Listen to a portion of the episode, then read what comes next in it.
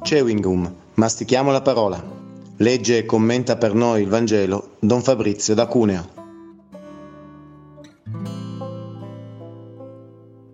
Dal Vangelo secondo Luca. In quel tempo Gesù disse ai suoi discepoli, Io vi dico, chiunque mi riconoscerà davanti agli uomini, anche il figlio dell'uomo lo riconoscerà davanti agli angeli di Dio. Ma chi mi rinnegherà davanti agli uomini sarà rinnegato davanti agli angeli di Dio. Chiunque parlerà contro il figlio dell'uomo gli sarà perdonato, ma chi bestemmierà lo Spirito Santo non sarà perdonato. Quando vi porteranno davanti alle sinagoghe, ai magistrati alle autorità, non preoccupatevi di come o di che cosa discolparvi o di che cosa dire, perché lo Spirito Santo vi insegnerà in quel momento ciò che bisogna dire. Abbiamo ridotto perfino la bestemmia a una favoletta. Mi spiego, abbiamo pensato che la, fa- la, bestemmia sia il pronunciare il nome di Dio fuori contesto, usarlo magari come un'imprecazione, aggiungergli qualche epiteto colorito per farlo diventare un modo di parlare barbaro e maleducato. Questo è certamente un sintomo di cattiva educazione, non tanto di mancanza di fede.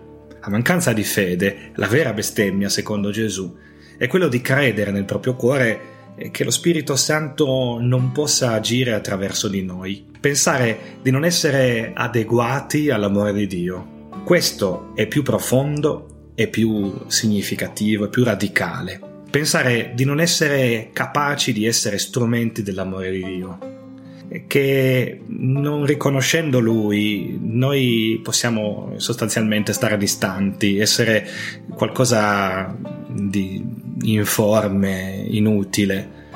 Invece dovremmo riscoprire il nostro carattere di amabilità. Siamo figli, siamo eredi, siamo profeti, sacerdoti, re.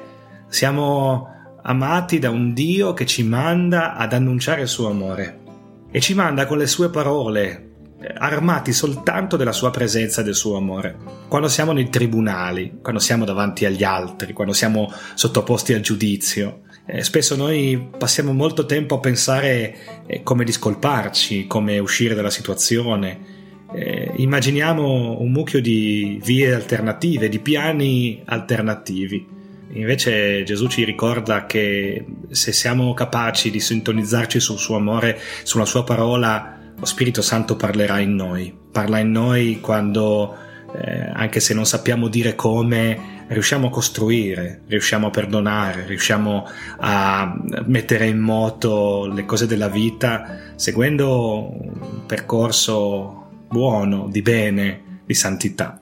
Allora eh, cerchiamo di arrenderci all'amore di Dio, abbandonarci a Lui e non bestemmiamo lo Spirito Santo, non rinneghiamolo perché questo è ben più grave che aver usato con maleducazione eh, una parola o l'altra.